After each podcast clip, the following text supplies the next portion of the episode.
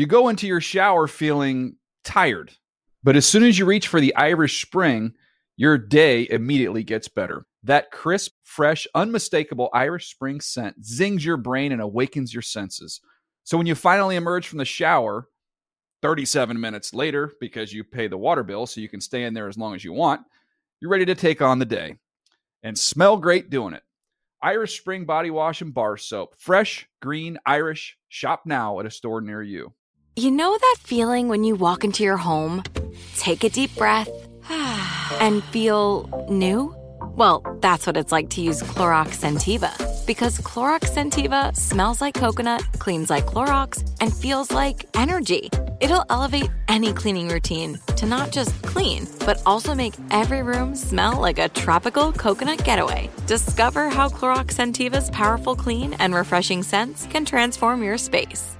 Get yours in coconut or other fabulous scents at a nearby retail store. I'm so excited to tell you JC Penney and country music singer-songwriter Walker Hayes are partnering together on a new limited time men's collection for the everyday guy. What I love about Walker Hayes is his laid back nature. He's a family man and being a country megastar while also having seven kids. You know, he likes to keep his style cool and casual. This new collection is perfect for the guy living the t shirt life or someone wanting some fresh options that feel just as good. It's easy to wear, affordable styles that celebrate the ultimate family man, along with the quality, durability, and sensibility dads appreciate. Available online Saturday, May 4th at jcp.com and in store Thursday, May 16th, just in time for Father's Day. Limited time only. JCPenney, make it count. Covers kickers more than most college scouts. Welcome to another edition of the Around the NFL podcast presented by DiGiorno. My name is Dan Hanzus, and I'm joined on a boat that's filled with heroes. Marc Sessler, Chris Wesseling, and Gregg Rosenthal. What is up, boys? Hey, Dan. Look at us. How about us? Are you listening, boat. Raj? Are you listening, Kamish? Are you proud? We're spending your money. We're on a boat. We're here in Miami. We got nothing else to do. We are on beautiful Miami Canal, We do not know if that is the the actual. Miami River. Okay. No. Oh, canal? Ri- It is the Miami River. beautiful Miami River. Uh, taping our first show from Miami On a Uh, yacht. Super Bowl 54 coming up in a few days, and uh, and and Erica, our wonderful producer, who put this together. Wow, Uh, you know you're a marvel. Yeah, you know, shout out to Jane Slater. Her brother Tom works for Port de Stella, which is helping putting on this whole event all Super Bowl week, and they hooked it up, and it's so sick. Wow, what that's clutch. Seems and- like it would have been an opportune time to have Jane on as a guest, considering that her family member got us this speedboat. Yeah, she wasn't available. a little bit of a missed op potentially, but uh, anyway, did I mention that this podcast is presented by DiGiorno? Stock you did. up on DiGiorno pizza for the big game. Uh, there we go. That's what Super Bowl is about. In a lot of ways, it's America. It's about corporate corporate structure. It's about ad reads. Sure. but it's also Wes about football, isn't it? Family, friends, football, and DiGiorno. Very good. Very good. So today's show, this is our second boat show. Actually, We- did one on the River Thames a couple of years ago in London, and that was nice. But now this is way better. I got to be honest. Oh, with you. the vibe is all, t- is decidedly different here. Mark. We're in Miami. For We're in starters. Miami. We have like high rise, like sleek high rise buildings around us. Um, bunch of like nines and tens have been rolled in from various countries, staying at our hotel. Beautiful.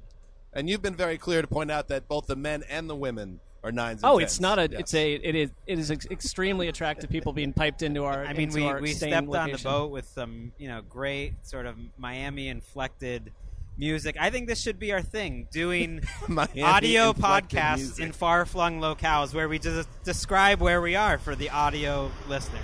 I can't even begin to understand. Uh, going under a throughway at the moment. A boat just crashed into the side of our boat, and we're sinking. No, um, That this, was the singing bridge. this is a, a, a fun experience, and we love uh, to mix things up. We And just who passed a sign that says "Caution, Manatee Area." So if a manatee jumps up and kills Mark, it's just Tough ultimately the way we all expected. Don't it think to that's end. in a skill set. An set. incredible way to go. How are you doing, Mark, in Miami? I know uh, the city with all its glitz and glamour and and beauty. Um, some of the texts I've been getting for you, you've been a little up and down. Are you excited about being here? That's always the case, but I, I mean, I, I would say that it's growing on me at a rapid pace. You know, yesterday it was sort of overcast, and you're wandering around to kind of trying to figure out what the city is about. Now we're on this boat, and it looks like uh, you know the cut scenes from like Miami Vice. I'm all in. Feels like freedom. It Oh does my to a God. degree. It's a panoply of the senses. It's a feast for the eyes. I've, this is already two days into it, my favorite Super Bowl city. Wow. It's just Shots fired at New Orleans. I haven't been to New Orleans yet. Mm. New York was holding the number one spot, and I do love New York City, but this is where you want to have a Super. I still I still stand for the uh, Best Western in Minneapolis that had a TGI Fridays connected to That it. was close to the heart. All right. So, what are we doing? Essentially, it's all about the big game, of course. Uh, the San Francisco 49ers and Kansas City Chiefs. On Thursday, you're going to hear our proper Super Bowl 54 preview. Uh, but of course, we're going to hit on the game pretty hard today. Uh, in fact, uh, using our our deep well of knowledge when it comes to this event, um, Mark, this is you and I. This is our ninth Super Bowl with NFL Media. Um, Greg, how many Super Bowls have you uh, covered? This is the 13th I've been to. 13 for Greg West. You're I believe this is my seventh. so we, you know, you you start to learn uh, that the two week break from the NFC and AFC title game to the Super Bowl, it's a breeding ground for just soggy narratives. Sometimes narratives that don't always really check out when the game actually begins, or sometimes conversely, they're they're spot on. So, since we're on a boat, sink or swim narratives of Super Bowl Fifty Four. See how I did that, Erica. I love it. I love it. Great job. The, maybe the worst, the person who throws out the worst narrative gets thrown overboard, and we just see Oh, what I love that. That's great. But before we do that, let's. Uh, oh, I just want to a shout out to the whole crew of the Van Dutch who are keeping us alive right now, and especially Captain Spiros. Because without Captain Spiros, without the man at the wheel, it's lights out for the ATN podcast. You hear me? We'd be at the bottom of the river. Also, want to send a shout out to all the people who have been buying our uh, concert tickets or our show tickets on Thursday this week at the Miami Improv. It's bumping up. The 49ers and Chiefs fans uh, are coming correct, but we still have tickets available Thursday night at the Miami Improv. One of us will not be appearing, depending on who drops the laziest narrative. Well, I was I was thinking of going the other way, which was Wes, Dan, Mark all get the night off. Gregg Rosenthal, one man, one spotlight, one mic. Rosenthal, Cole, colon my stories. Tam Just Posey will jump in with me. She she, she loves a live microphone. We'll, we'll, we'll do it together. It'll be fun. He's going in the river. I swear to God. Just All right. Greg sitting on a stool spinning yarns. let's uh, let's do some news. I, I wore the number 24 in high school, uh, like my freshman sophomore year, because of him, and I wore Kobe Bryant basketball shoes because of Kobe Bryant. Every time I laced up my basketball shoes, I felt like I had Kobe Bryant with me. I had a little part of him. I had his jumper. I had his fadeaway. The amount of hours I spent practicing that fadeaway from the corner, and I never made it, but I tried, and I always thought I was Kobe. So like, uh, I mean, he's, he's an icon. Uh, he was a hero of mine, and the world's not a better place without him. Well, there it is. Uh, George Kittle, the Niners tight end from Media Night last night, talking about Kobe Bryant. And uh, yes, this is obviously it was a unique opening night because this is a unique time on the um, American sports spectrum with Kobe Bryant's tragic death in that helicopter crash in L.A.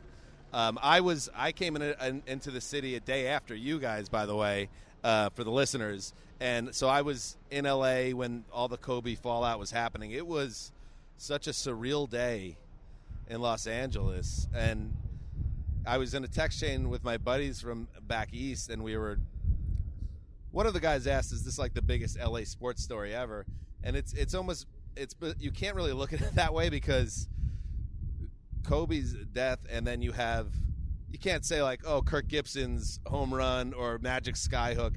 This this feels like a like a tragedy that that just is bigger than obviously sports, and you could feel that throughout media night because that's all anybody wanted to talk about.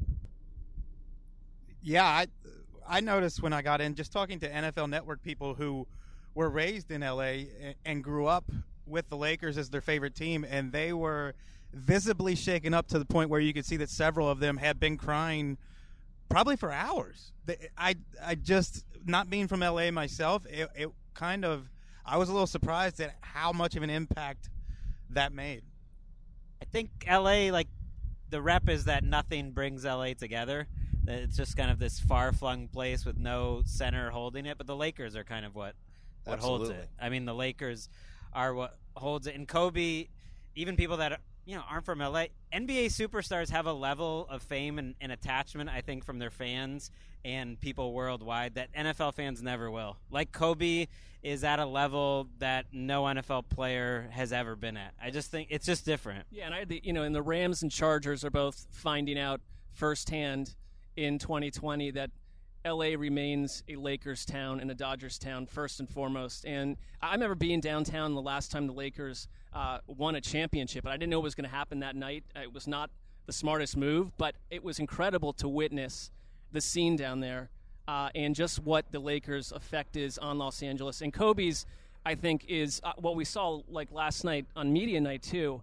The entire aura of that event, which is typically sort of um, you know open to clownishness and, uh, and and fun and games, had a completely different feel because of the immense effect he's had on so many NFL players. I mean, this is supposed to be the NFL's week, and I was in our hotel uh, last night, and I turned on Sports Center, and they the, they never talked about the Super Bowl once the entire episode. So this obviously, you know, the whole week is is um, was changed by that tragic event in uh, Calabasas.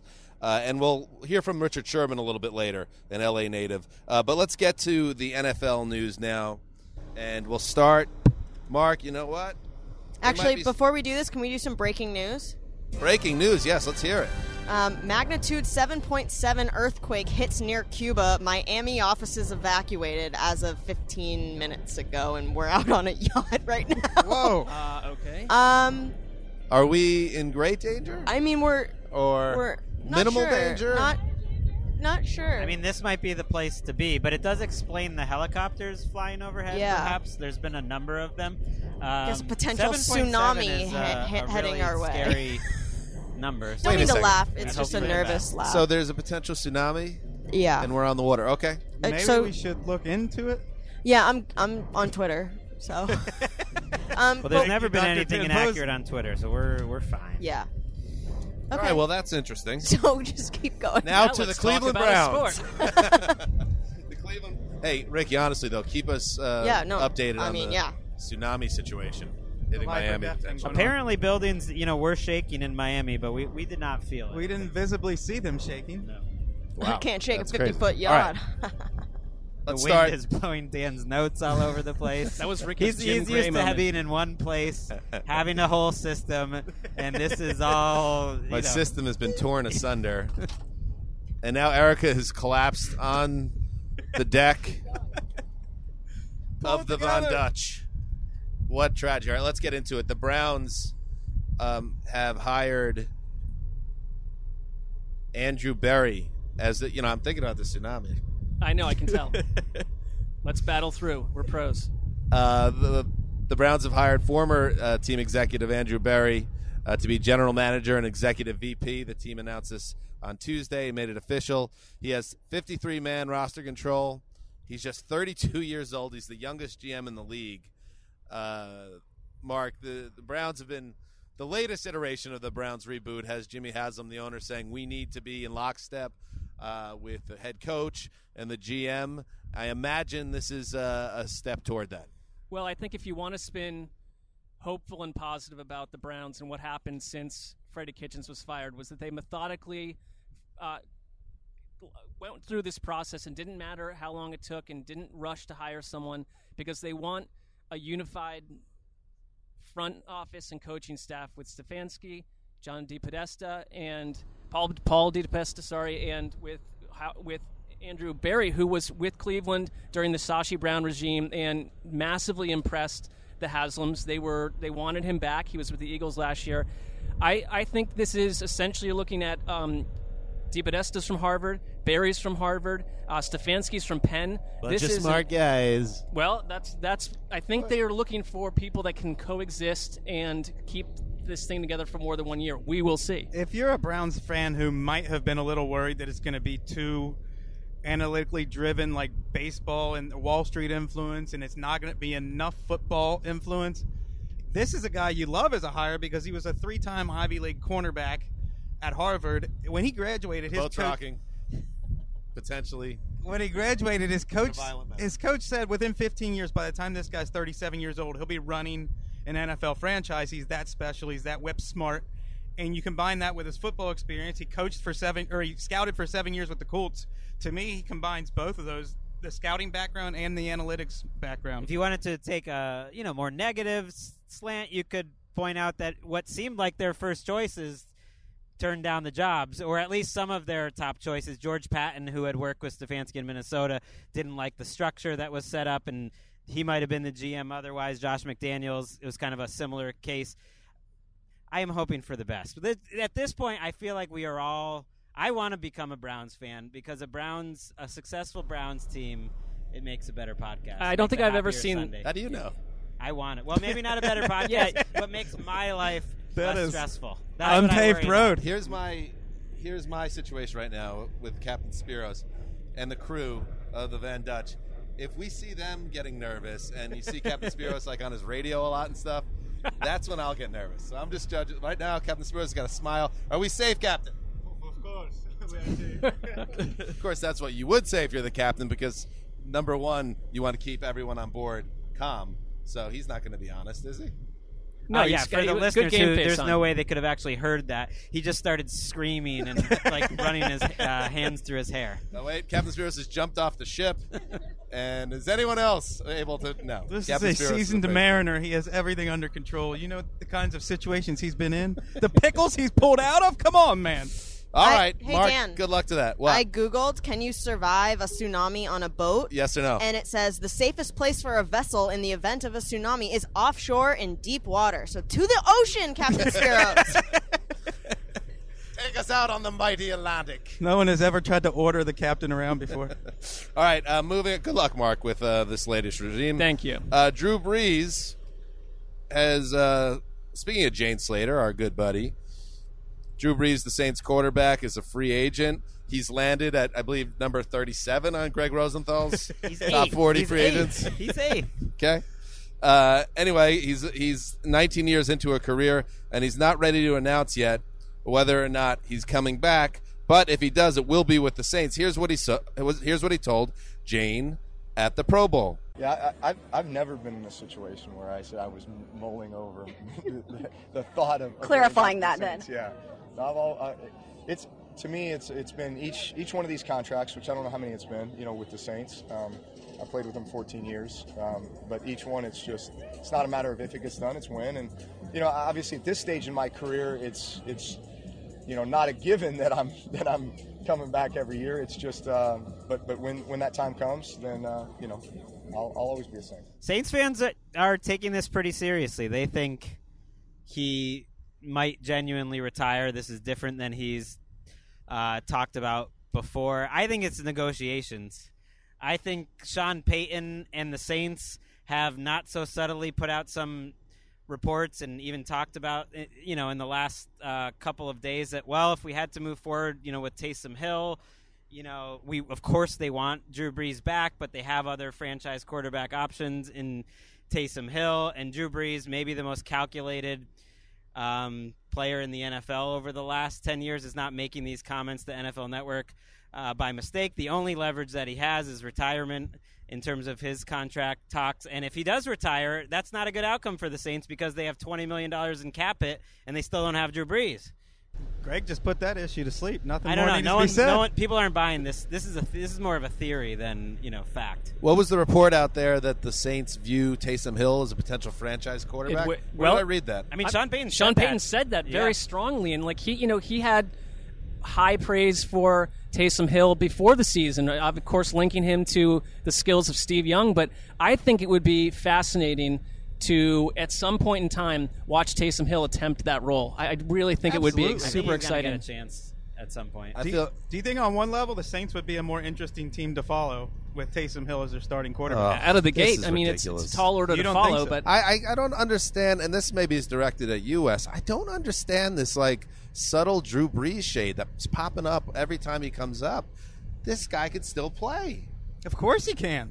So what are we doing? Why would I we think want to get rid of Taysom him? Hill is one of the They're most not. interesting They want him quarterbacks in the back. NFL. Whenever They- I see him play, he makes They've made plays. it clear. The, the Saints have made it clear they want him back. Um, so I don't think they are entertaining. Is this a Steve Mon- a Steve Young, Joe Montana situation? If that was the case, I could understand the the uh, urge to maybe make the move. Do they really think that Hill Hill has that type? I of think there is a parallel upside? there because of the fascination in house to Taysom Hill, and if you're Wow. if you're Sean Payton, Except for the background as a great quarterback, which Steve Young had, and Taysom Hill just doesn't. th- that's fine. But I like the, he wouldn't be in the role he's in if he had I had know a what long you're track saying, record as a quarterback. he- whenever he takes the field, exciting things happen. I think if you're Sean Payton, But isn't there that must part be, of it, too? Yeah, but I think if you're Sean use him? Payton, there's a part of you that would find it an incredible, interesting, engaging challenge to try to see what you have with Taysom Hill. It's also That's all. telling that Teddy Bridgewater is not mentioned in any of this talk, and he's a free agent too, and feels like it's more possible this year that he'll leave.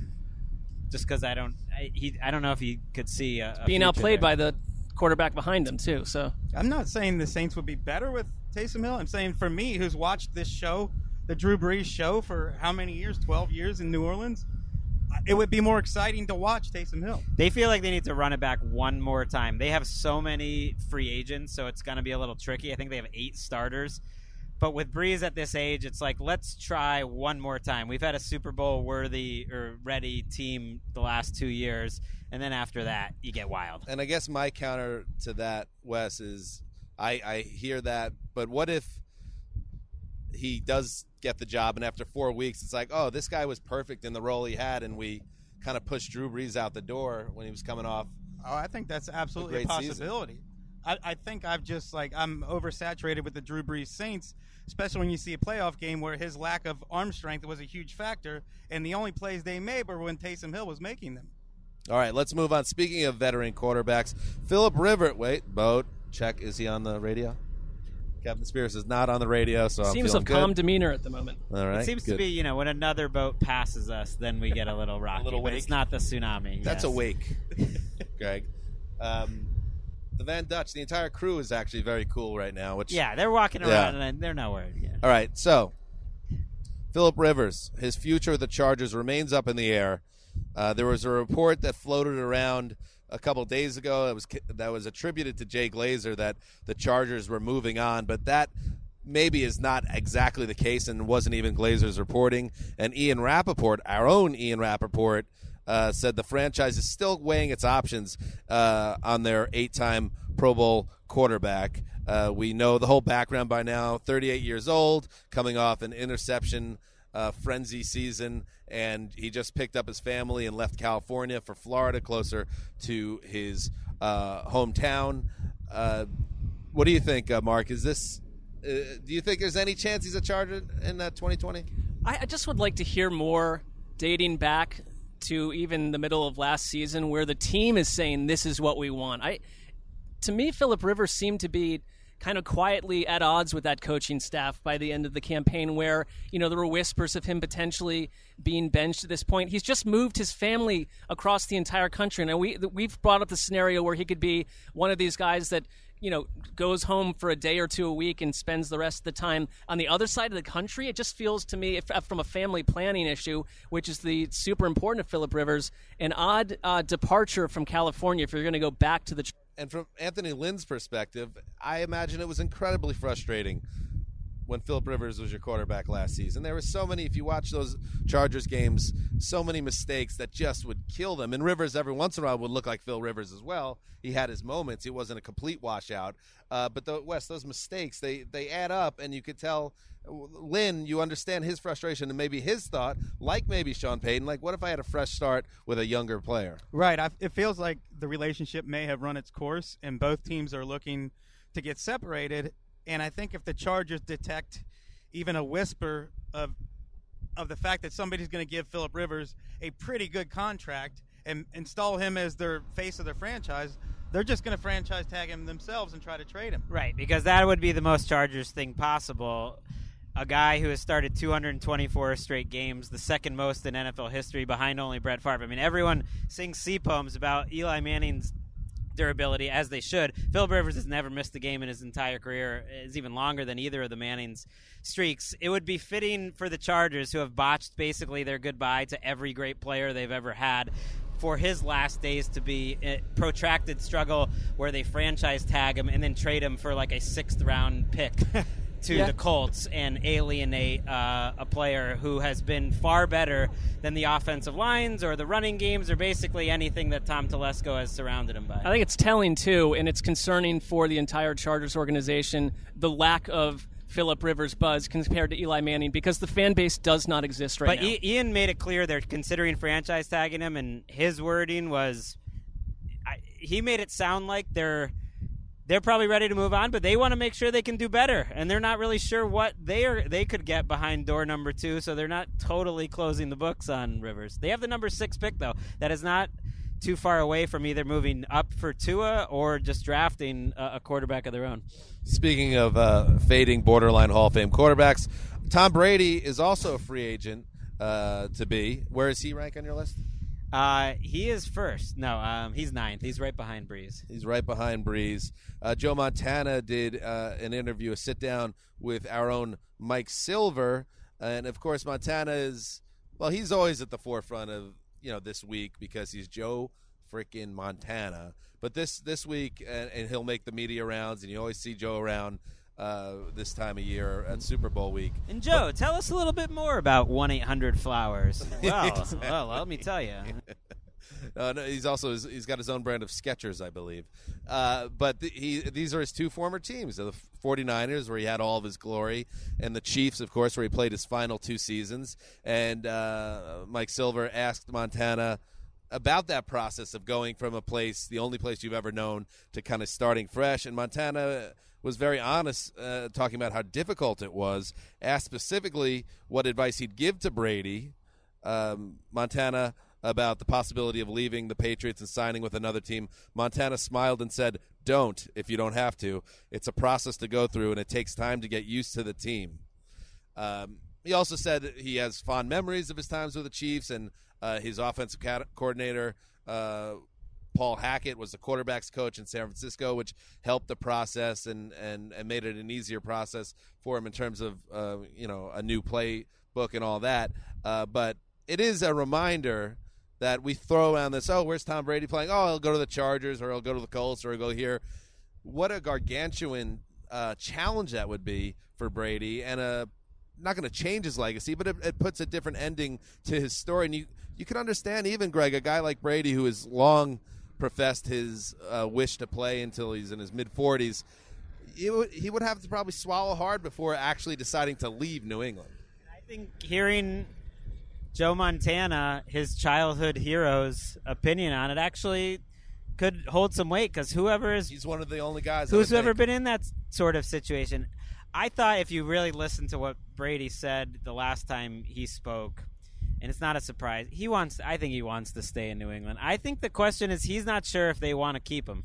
It that's that's the bigger question to me. It's not whether he wants to leave. I think he would leave if he has to. It's really if they want to keep him, and they meaning Bill Belichick, because Right. Robert Kraft has made it clear the plan is Robert Kraft said even just him. days ago that, that Tom Brady is wanted It does back. make you. It makes me wonder. The worst case scenario here is that it causes friction and um, a schism between Kraft and Belichick. That's like the worst case scenario for a Patriots fan, and the best case scenario for basically every other human that is interested in the sport of It's one reminder that like we're heading into this free agency period that is going to receive more hoopla than ever before unless this stuff is sewn up quickly because of these quarterbacks we're talking about.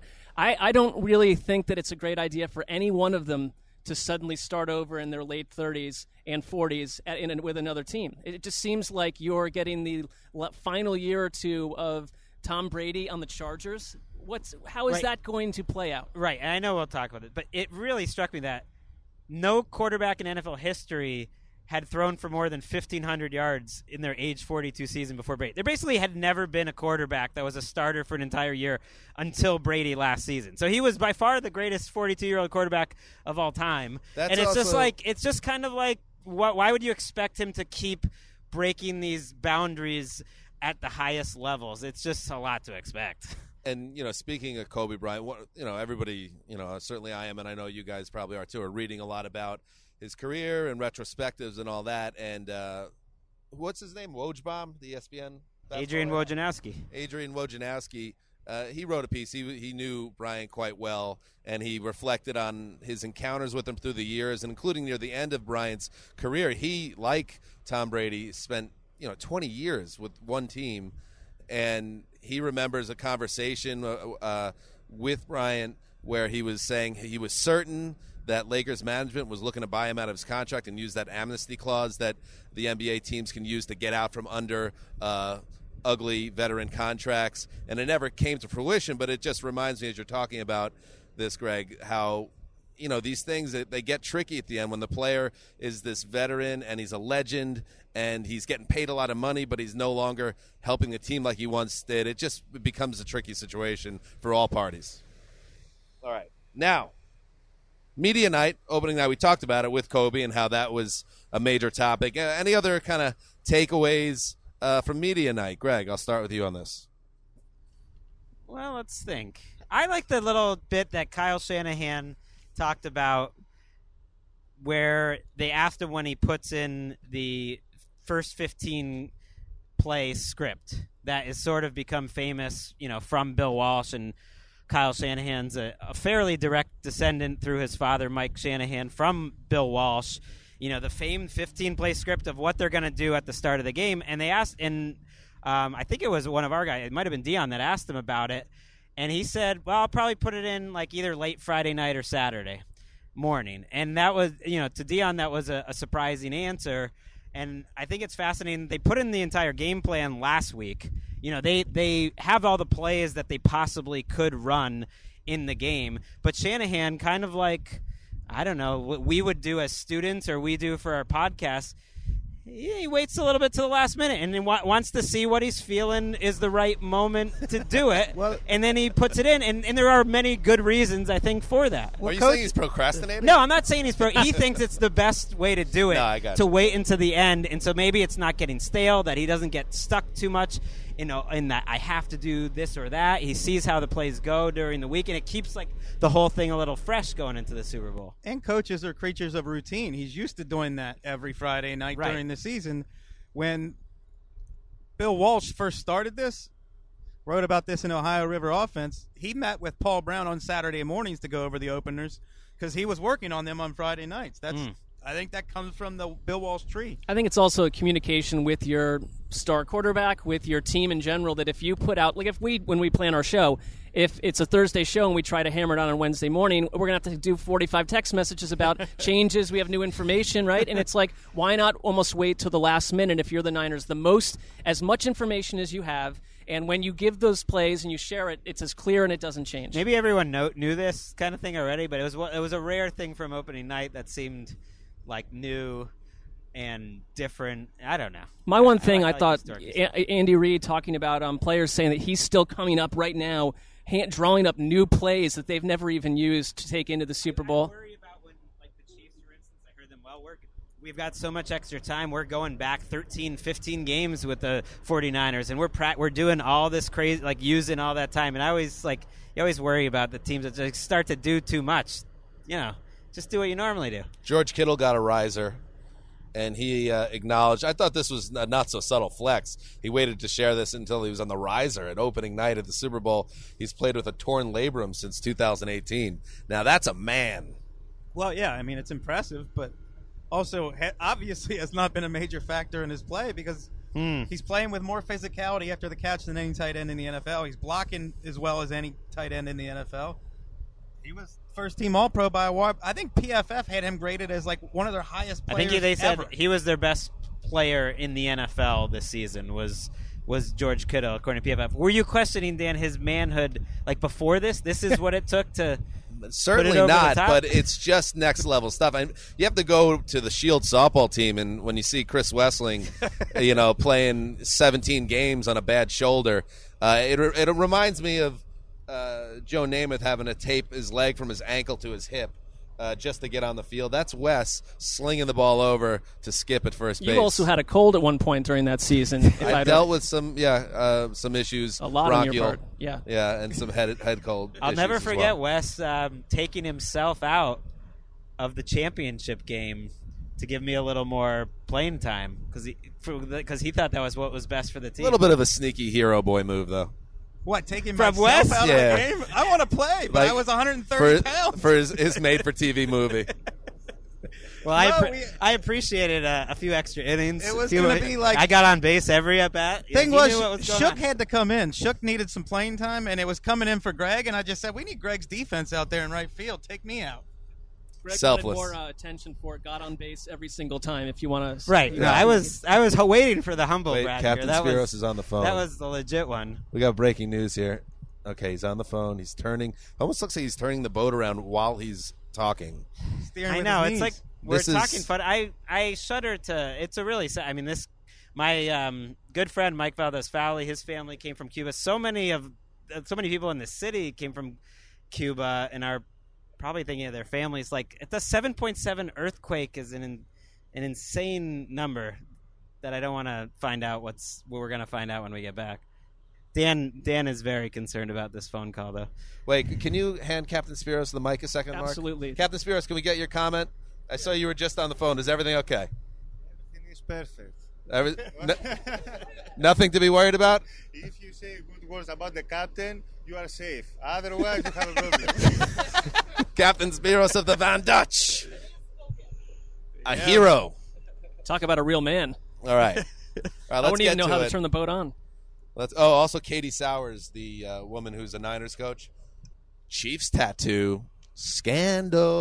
Oh, she's from Kansas, and it was it's a, I, I read that it was a tattoo of the of the Kansas City skyline, and she actually played, unlike some people on this show, played football herself at a professional level You in don't Kansas. need in to be a hero ball. We don't, you don't need to tell us why she should be a coach. She's certainly qualified. but I'm just talking about the scandal. Or did you just simply It's not a set me up for that? Like, Uh, she she said, you know, she's she's a proud Kansas Cityan. All right. Those- well, those- if the Niners lose, you'll know why. She got more, you know, from the people there. She got more people around her probably than just about anyone at at opening night. It is pretty cool. She Kyle Shanahan brought her from Atlanta, where uh, she was also an assistant. I also liked hearing that uh, my guy Tom Brady, you know, was congratulating Jimmy G. People forget Jimmy G's got two Super Bowl rings. I mean, they, Uh, they know, had a bit of wishing a him luck thorny in the big relationship in the towards big end of their in the Patriots Super Bowl run together, didn't they?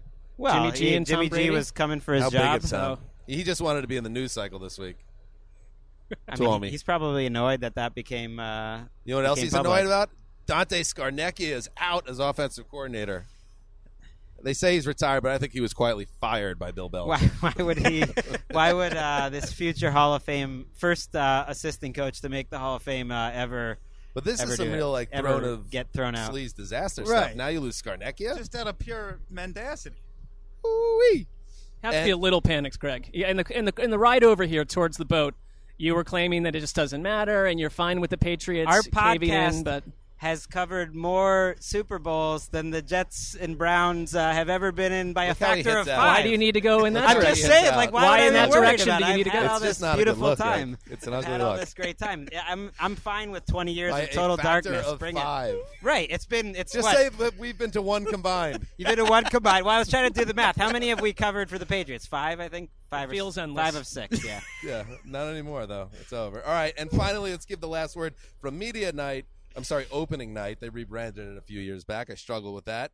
Uh, Richard Sherman, who's obviously one of the more thoughtful um, NFL players, and he's a Los Angeles native, so uh, of course he was going to be asked about Kobe. Let's let's hear what Sherman had to say. Well, he meant a lot. He meant a lot to everyone. You know, he, he meant a lot to the city of LA, and he's he's a tremendous idol. Like I said, there's not enough praise I can give him. There's not enough words in my vernacular and my vocabulary to give him the praise and the the, the respect that he deserves. Um, but but he deserves every inch, every every ounce of respect, every ounce of, of gratitude, and and he gave me a ton of inspiration. I'm sure he inspired millions and billions and trillions of other kids. You know, there's there's no limit to the impact he's had on my city and, and on cities around the world. Extremely well put. All right, that's what's happening in the news. Now let's get to it. The sink or sw- we're on a boat, so sink or swim narratives nailed it of Super Bowl 54. Um, I asked you guys to kind of throw out some storylines that you've seen popping up over the last week or so, and I don't know whether you agree with the narrative or you're here to debunk it. Uh, But they are narratives. but Are you are throwing narratives. out any? You have seem like the narrative guy. I have a couple, but I, I want I want to just tee you guys up. Uh, Marc, you seem like the type of guy. In fact, I know you to be the type of guy who you exist mostly to just shoot down things. So I'm, I'm going to assume you're not going to agree with either of these. Here's the first one. Everyone assumes a shootout is on tap in Super Bowl 54. Well, I no. So I what even my own prediction for somewhere on our website. Try to go find that somewhere.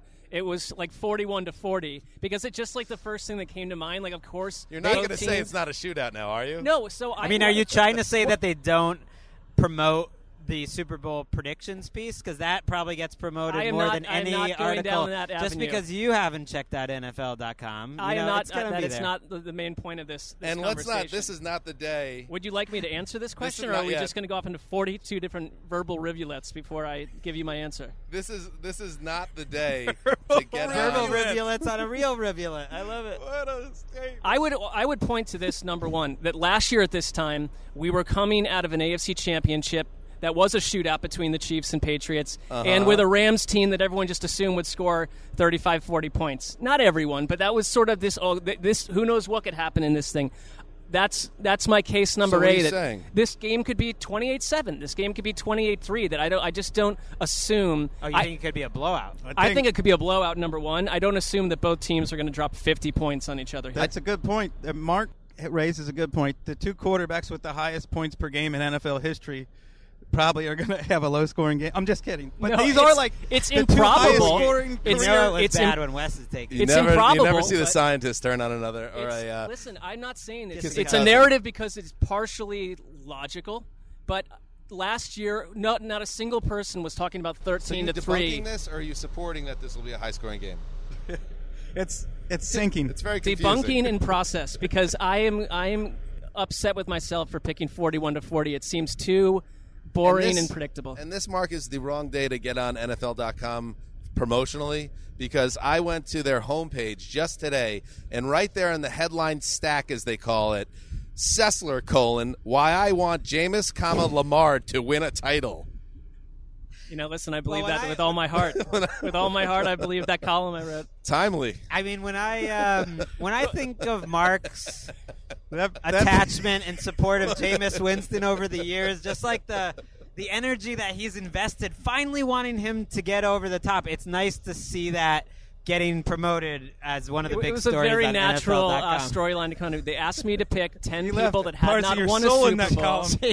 it was ten people that I'd like to see make the Super There are Bowl that blood and had guts not coming off that, that when had you not click been in. there. And tell me it would not be intriguing to see Jameis Winston with some other team get into the Super Bowl. I like Bowl. the wording totally though, weird. Sessler. Why I want Jameis, comma Lamar to Well, win I a don't title. know. I can't. I don't. I don't. I don't believe a headline. word I feel like I've been honking about Jameis on this podcast for four years, and all you do is dismiss him. Well, you know. You're a man of contradictions. I Marc. can change my mind occasionally. All right, uh, Wes. Here's a narrative that you threw out there. Jimmy G equals Bob Griese. Debunk or support? Give me a break with this one. We're debunking it. What are you talking about?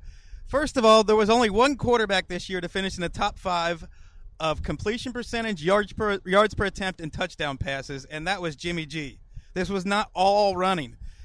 He's 23 and 5 as a starter under Kyle Shanahan. The other 49ers quarterbacks under Kyle Shanahan are 3 and 20. So he has an 820 winning percentage, the highest in NFL history. All other San Francisco 49ers quarterbacks have a 167 winning percentage under Kyle Shanahan. What happened when Bob Griese got injured in 1962? His backup Earl Morrall went 9 and 0 and won first team All Pro because he could School do the player. same job Bob Griese could do. The 49ers quarterbacks can't do the same job Jimmy G's doing. Give me a break with this narrative. Nothing about Jimmy G's skill set suggests the team doesn't totally trust him. They totally trust him, and it- I, I, I do hmm. think that it was interesting to hear Kurt Warner talk about it on NFL Network today. That if you know you look at these game plans and these scripts, that if Kurt Warner back in the day with the Rams as a young starter was told you're going to be throwing the ball probably eight or nine times in a half in the Super Bowl, that he would totally revolt. That that quarterbacks he wa- if you're Jimmy G, you want to throw the ball 25, 30 times, no matter what you tell anyone else. Thank you for this, Wes. and he's said, been uh, money on third downs too. He's been a great third down right, quarterback. these two games are pretty random. There are almost no other games they had all season that were quite like this. With that said, I I do think, for instance, in the was it the Vikings game a- after he made the interception and then they you know went pretty run heavy. I think they totally trust Jimmy G, but I think Kyle Shanahan knows how good his defense is, how good his running game is, and that Jimmy G mistakes is the riskiest thing they have because he makes a lot of mistakes. He takes a lot of sacks. He fumbles the ball a lot. so and you're he saying throws a lot Kyle of, Shanahan's a good coach? Right. I'm just saying that that he is the highest variance of a really great team, and he's facing a quarterback who's not only makes way more big plays and is more talented, but makes way way fewer mistakes. So if he can keep a lid under Jimmy G, like Two why things not? could be true. Yeah, yeah. You could you could trust your quarterback, which Kyle Shanahan I believe does, but also know that your running game should be the motor against certain teams, depending on the game plan, as they were in the two and playoff this games. this sets up that way. I mean, the Chiefs' defense is about as imbalanced, you know, when you look at the efficiency pass versus run as almost any defense in the league. They're a really good pass defense, pretty deep secondary, you know, solid pass rush, uh, good scheme against the pass, and a terrible run defense. Well, like it's very similar narrative, to the last couple ones. Chiefs defense is better or even above average. Debunk or confirm? Led yourself into that trap. I did. I I don't think they're that much better. And I've than last year. Than last year, they're they're a little better. But I watched them, and I, I guess I'm putting a lot of stock in the two playoff games versus the entire season. They haven't played well in the postseason. Everyone looks concerned. Everyone in this boat right now is looking very concerned. Well, Erica asked us why. to take a look at a nearby yacht. Was that what we're looking at? What is the Yeah, what is tell the us what we're looking motivation at, here, Eric. It was just a really beautiful boat, and I thought you would like to look at it. It's It like- was a It's beautiful like, boat. it is I mean, there are crazy. people sunning on the front of Erica's it. Was very that part into of the- boats. You used to uh, you used to own a boat. You're a yachter. You're. I you wish said I was you a know yachter. a lot. I'm not a You know yachter, but I lot. do. I've been Is driving yachter boats. a word? I don't think so, but I've been driving boats since I was 12. I love them. Since Wow. 12. We're on a beautiful 55 footer, and Gregg's like, "You think I know anything about boats?" I was like, "Well, you I know just- numbers. We didn't have any context. You if can that's know it's big or big. small. You're telling me you've been in a more beautiful Super Bowl locale than this? Never. Come on, this, thi- what we've had for the last half an hour beats Mm. everything. We're cheating live here, folks. I What wonder was what they're saying doing in about the Ohio Chiefs right defense? I mean, the Chiefs' defense seems pointless. My point is, are they seem entirely beatable, and you, they might be a little bit better than they were a year ago, but are they above average? I don't think so. They've got three good players: Frank Clark, Chris Jones, Tyrann Mathieu. Just about every every other part of their defense feels like a weakness. I think in about. recent weeks, you go down 24 nothing, you go down 17 7. I mean, Right. you, you are vulnerable, but they have the offense that almost makes it a non issue on some part level. of my thought is, I mean, when you really just like line up the matchups, I think Kyle Shanahan is looking at this Chiefs defense and he's loving it. He's licking his chops. He's looking his shot. Like if you just look at the matchups, the 49ers seem like the the better team. Marc Sessler, confirm or debunk? Anyone on either team talking about not getting enough respect from football heads? Wait, what, Oh, hap- what I'm happened to sink or swim? By the way, Sink or swim? Sink that one. That one needs to sink right, to the bottom of the overboard. Miami River because I. It's it's happened a little bit with Richard Sherman, it, and that's not a surprising person to utter these these kinds of comments necessarily. But you hear it for a little bit on both teams. You know, we're not we're not getting the respect we It's, yeah, deserve. pretty we're not getting the attention. It's like I, I would just say though, I, the Niners have been glowed over all season, and the Chiefs are the team everyone kind of wanted in this position from before the season. So where is this lack of respect, lack of interest Sink coming from? maybe Adam Rank picks Sink out the it. 49ers to go three and 13. Oof. People have been really holding. Why do you need them. to take a coworker and then just that's- drag them off the end of the boat bring- that way? No, I, he's he talks about it more than he loves it. He loves it. he talks about it, but when you some bring it wonderful up about boats it, you know, all around us. All right, um, Wes, thought I did a good job there. By the way, you did nicely. all right. I'm proud of you. Uh, Wes, sink or swim? Patrick Mahomes is off to the Marc best Brady start is very uncomfortable history. right now. Shadowy league figure with all the nice boats around us. It's not our fault. There are nice boats everywhere in Miami. Well, if we're saying worst take gets thrown overboard, Gregg goes overboard because Oh, he's been spouting this off for the last few weeks with no Running his regard mouth. for no regard for perspective, no no regard for a wide view of history, no regard No for respect. actually the truth. which this, Patrick Mahomes in his breakout year, his great year, 50 touchdowns, 5,000 yards. Dan Marino did that four decades ago in his second season. Try buying, a, try paying 1984 prices for a house today. Mm. You've had six passing revolutions since Dan Marino did this. For him, that's about the equivalent of going for 65 touchdowns and 6,000 yards now. It would blow everyone's mind. It would blow Gregg's mind. That was the best start in NFL history. Dan Marino, not He- Patrick Mahomes. Here's my thing: that they are the only two I think in the conversation. I think Kurt Warner is not far away. From. Mahomes, would- yeah, Kurt Warner. It's tricky. He's old. He's older, but you're right. Is right there. But here's the thing: Mahomes in his first year was the MVP. He was the best player in the league. His second year in the NFL.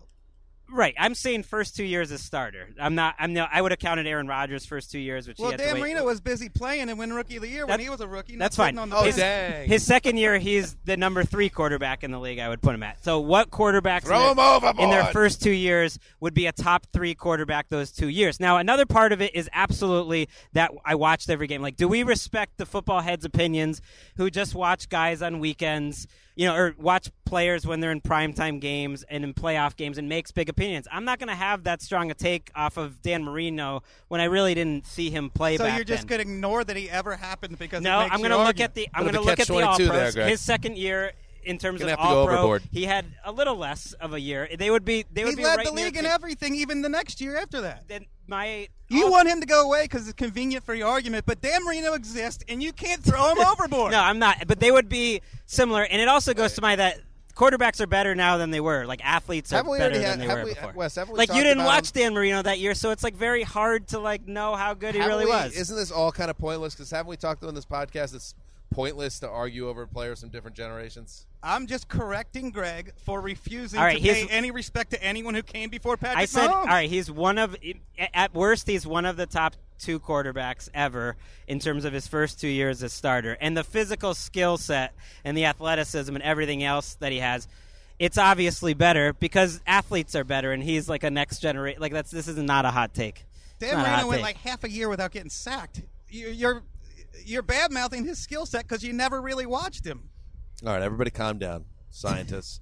There's no time for s- scientist shenanigans in the lab on a boat. Just doesn't make sense logically. You can't have a mean, lab we've set made up on a boat. for it. There is We a made plenty of time downstairs for it right here. We there. could- I we want to throw out a narrative that connects to what we just talked about, though, which I'm hearing a lot of. But people, what is the old line? Those who ignore history are doomed to repeat it. Yes. You know, back in 1984, everyone said, "Oh, Dan Marino, you know, he got wiped out by the Niners, coincidentally.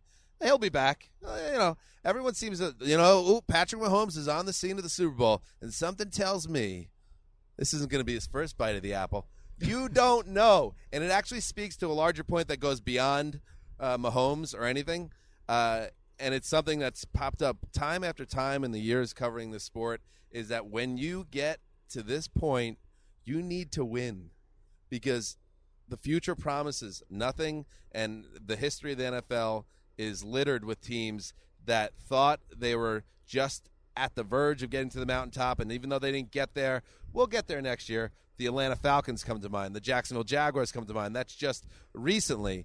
And Cam Newton, Aaron Rodgers. Cam Newton, Aaron Rodgers. Drew Brees. I Drew mean, he did, he did win it, but he has not been back in the decade since. And the, Mahomes is in a great situation to have a long, successful run uh, because, like Tom Brady, he is on a team that is well run from the top down, and you get the feeling that they will not let that roster go to rot. And because he's so good, he could then fill uh, fill in the gaps the way Brady once did. However, nothing is promised, and you got it's so important that these teams, and we know that as the famous Dameshekism, is this a must-win game? Yes, obviously both teams are doing everything in their power to win the Super Bowl, but the team that loses, an old, old Francesism, we're going to have Chris Mad Dog Ro- Russo Oh, on our wait. show on Thursday. The old uh, Francesa line was, it's the, there's nothing worse than losing in the Super Bowl. You'd rather lose in the title game than lose in the Super Bowl because there are scars that come with it. Now, whether you believe in that or not is another conversation. But just in general, there are no promises. Win the game you got here. All that is true, but if you're in the AFC West, don't you have to look at it from now on as I've got to build my team specifically to stop Patrick Mahomes and Yes. the Chiefs? in in the division, and they have an edge. But Andy Yes, Reid, Andy Reid is a agree great example. I mean, I keep talking about how he's you know maybe the most influential coach of the last 20 years. He hasn't been in a Super Bowl since 15 years ago. They weren't, you know, they lost that one. He has not been back since. He's had a lot of good teams since then, and he hasn't been able to get back. Kyle Shanahan, who's coming off, you know, when he was in the Super Bowl as a coordinator, one of the toughest moments like you can possibly imagine. He he knows it. He said watching those Mike Shanahan teams for a while, you know, as a kid, he didn't think the AFC was even allowed to win a Super Bowl. He knows how pre- oh, precious Oh, that, it is that was and how brutal it is. That was an insane run of dominance by the NFC. I mean, I think if you want to look at a group of people that faithfully return to the Super Bowl every year, it seems to be us. We're the one guaranteed. Well, yeah, we do make it every Well, until every this year. year. Why until this year? Because you're there still. Are some, there's some events that have transpired. I mean, the waters are relatively calm underneath the boat at the moment. Famous last words, my friend. Although, like I said, Captain. Oh my God! No, Captain Spiros is under control, so I'm under. That was for the control. listeners. I have ex- I have extreme freaked out the confidence in the whole. captain. the captain looked back at me with a Everybody's like, look of is that panic. woman?" Everyone. Anybody else want to throw one out there that I haven't touched on, but you definitely want to hit? Marc, you had one. Uh, I know. Oh, I'm like a little annoyed that people have dismissed my sandwich uh, proposition from much earlier on in the Look, year. Look, Marc's holding the microphone handle really tight again. Sorry, but you, you could see the veins bulging out of your like underneath work. your knuckles. That's Just how my hands work. There's no, there's no I don't like reason. that. It puts everybody on edge. Why can't I it like just a do? lady. Why can't well, I don't just do project. it? It What- doesn't. just- Yeah, I'll I'm, do what I'm I used to it to this do. way. It does not put me on edge. Do not try to blow up another of my narratives. This was the one that a player Your will knuckles miss. are literally throbbing. Ricky, Uh, can you get a kind of amazing. close shot of the way Marc plays? a player will it? miss uh, playing time due to gonna have to being get off the boat with rheumatoid attacked by an animal. Oh, go ahead. will, a player will be missed playing time at least part of a game due to being attacked by an animal, and there is still an opportunity for that. Well, Miami is- is, a rough and tumble uh, environment. A lot can We happen saw two between rats now and fighting Sunday. on the way here. Iguanas falling out of trees. I'm Wait, just saying, Wes there's and I still th- time saw here. like a like a twenty pound iguana sitting around. it was huge. That thing was sturdy. It was it was big guy, and uh, we saw some turkey vultures on Oh, the way yeah. here. Turkey There's a lot vultures of are crazy nice. animals. You're right. If this is the city where an animal could take a player out, Is this how I'm That- holding this? See, I feel does more that count, calm looking Wha- at. Mike? Uh, Marc, rather. Uh, Mike Sessler. We've only done Uh, a thousand shows together. Gregg has no idea who he works Mike with. Sessler. Does it count if an animal hurts a player during the week and then they miss the game? It's got to be on the Hundred field. percent, hundred percent. It would It's, so count. with Marc's no, no, predictions, no, it it's was, always like a horseshoes thing, though. We'll if give it's it- close, I if you get go it. I'll back give it to you. I'll give it to you. It was. it to It you. was not just in in game. I don't believe it was in the Oh, we got field or some off the music field. on the boat next door. Oh, we got people It's dancing. like a pontoon boat. Awesome. Um, How about how about the narrative that like ooh, the 49ers are old school? Like give me a break. They're like the most the most modern sort of creative, inventive with their running game that of any team in the league. If any other team could imitate what Kyle Shanahan does, they would do it. No one can do it. He's ahead of the game. It's like, oh, they're old school. This proves that running the football still has a place. Yeah, if you've got Kyle Shanahan, because he's often like 20, 35 It's a bit people are going to be doing. It's stupid. yeah, I, I, I hear what you're saying. Although it is interesting that the quarterback threw it 16 times or whatever. It's it's definitely interesting. It's just not old school. I think don't it bubbled up along with the Titans. You know, the, the, this was not the playoff approach we thought it, we'd get back in last, you know, last January or February when everyone was hiring gurus to set passing games afire. Oh, we just That passed was- the mojito bar. I like that. Whoa. Miami. That was their plan against the Vikings, run it down their throat. But the, they fell into the Packers' game plan. Like they they were going to pass, and then they thought, why are we even passing on these guys? They're not even close. Didn't need to. Uh, did I mention, by the way, and I'll mention it again, that this wonderful podcast um, aboard Captain Spiros' ship, the Around the NFL podcast, is presented by DiGiorno. Stock up on DiGiorno pizza for the big game. Uh, and um, we are now, I think, about to soon head back toward port, and it's time to uh, get ready to say goodbye. A reminder once again if you are in the Miami area and you want to see us uh, live in person, talking a little ball, and then uh, afterwards, we'll of course uh, meet and talk with the fans. Come, come on down to the Miami Improv, get tickets, and um, and we'll have a great old time together on Thursday night, eight o'clock, showtime. Correct? Yep, eight o'clock door. Uh, seven thirty. Seven thirty showtime. Doors are at six thirty. All right, don't Show miss is the at news. seven thirty. Yeah. Show is at seven thirty. Don't show up at Close eight. enough.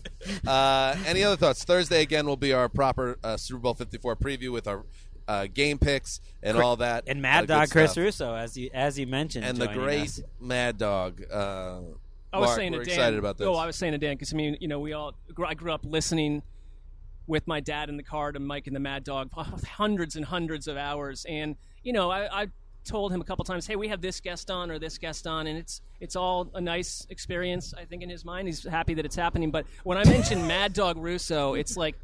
Oh wow! Because there's a that goes back. That's deep. like, son, I. There's finally of- respect you. the respect was there before. You got some other grown man on your podcast. Now I can wonder how many you. people at NFL Network would not be there if it were not for Mike and the Mad Dog. Well, he, they certainly left a huge imprint, and one of their Gregg, my favorite. Gregg sneered at that, but like I am saying that there are maybe the maybe the number is four or five, but it was Well, the us. engine. It's you behind- two. Yeah. Um, okay, so it's but us. I'll say yes. Mike and the Mad Dog were not influential. Gregg, you nailed this. Take. I'm not saying that at all. I Gregg just had one of the I'm rolling most through all the people I've ever seen in the, my. I'm rolling through They're all no the Greg people Bedard. on our air in my mind. Give me one. Give me one. Hey, Tommy Curran made a big. Give me one. It's like Omar Ruiz. Yeah, that he wouldn't have made it without old Mad Dog. All right, well, you got two of them on this boat. Omar Ruiz is the one guy in our company that made it uh, without ever tracking Chris Russo. So he he beat the he beat the odds. Um, anyway, we're excited uh, for Mad Dog and talking more ball. And thank you again uh, to this wonderful crew abo- aboard the Van Dutch, led by Captain Spiros, who, despite the threat of a looming natural disaster, uh, never blinked. And we thank you for that, Captain. I thank you so much. He's a he's a good man. Thank you to everybody for having us. Uh, this is part of the Stella fleet, by the way. And if you want to, if you're again in the area, Thursday, Friday, Saturday, uh, you could come on down to the Port de Stella and get loose, right, Ricky? I guess, yeah, but they got these boats. We got some celebrities coming down. I heard Priyanka Chopra is going to be here. Chopra? Jane Slater is going to be here. Wait, Chopra. Chopra's she did the got some uh, ties Thursday College night. football Oh, yeah. theme song. Well, we Yeah. once we once had a producer who kept promising we were going to get Priyanka on the show, and it never it never happened. It fell a grand through. failure by that one producer. It fell through, but I did enjoy her song "Welcome to My City." Uh, the original my intro to. Thursday Night Football. People forget, but Yeah. So beautiful song. check out Port de Stella, and you too can be on this awesome yacht. This was the best podcast we've ever done. All right. I don't know content wise. I've been like sightseeing and you know doing my thing on this yacht. It's gonna, but- it's, it's, it's gonna be great. And follow along uh, the ATN podcast on Instagram for all our exploits. Uh, and the sun's out and the skies are blue and there's a gentle breeze and I'm on the water. I need a drink. So let us uh, begin that process of getting the old Zeuser uh, a little loose himself. This Little, is Dan the old Hanzus Zeus are a little looser. signing off for Quiet Storm, the mailman, the old boss, Ricky Hollywood, uh, Captain Spiros, and the whole crew of the Van Dutch. Thank you. Till Thursday.